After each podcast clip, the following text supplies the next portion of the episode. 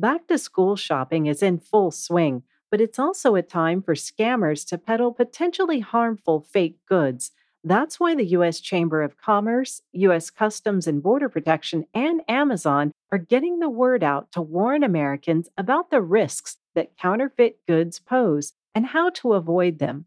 Tom Quaadman is the Executive Vice President at the U.S. Chamber's Global Innovation Policy Center. These fakes include back to school essentials like backpacks, electronics, hand sanitizer, study supplies, and apparel.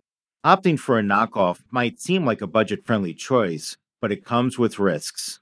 Fake goods often break down, don't meet safety standards, and can cost consumers double in the long run. While criminals lure shoppers with promises of low prices, counterfeit goods don't make the grade.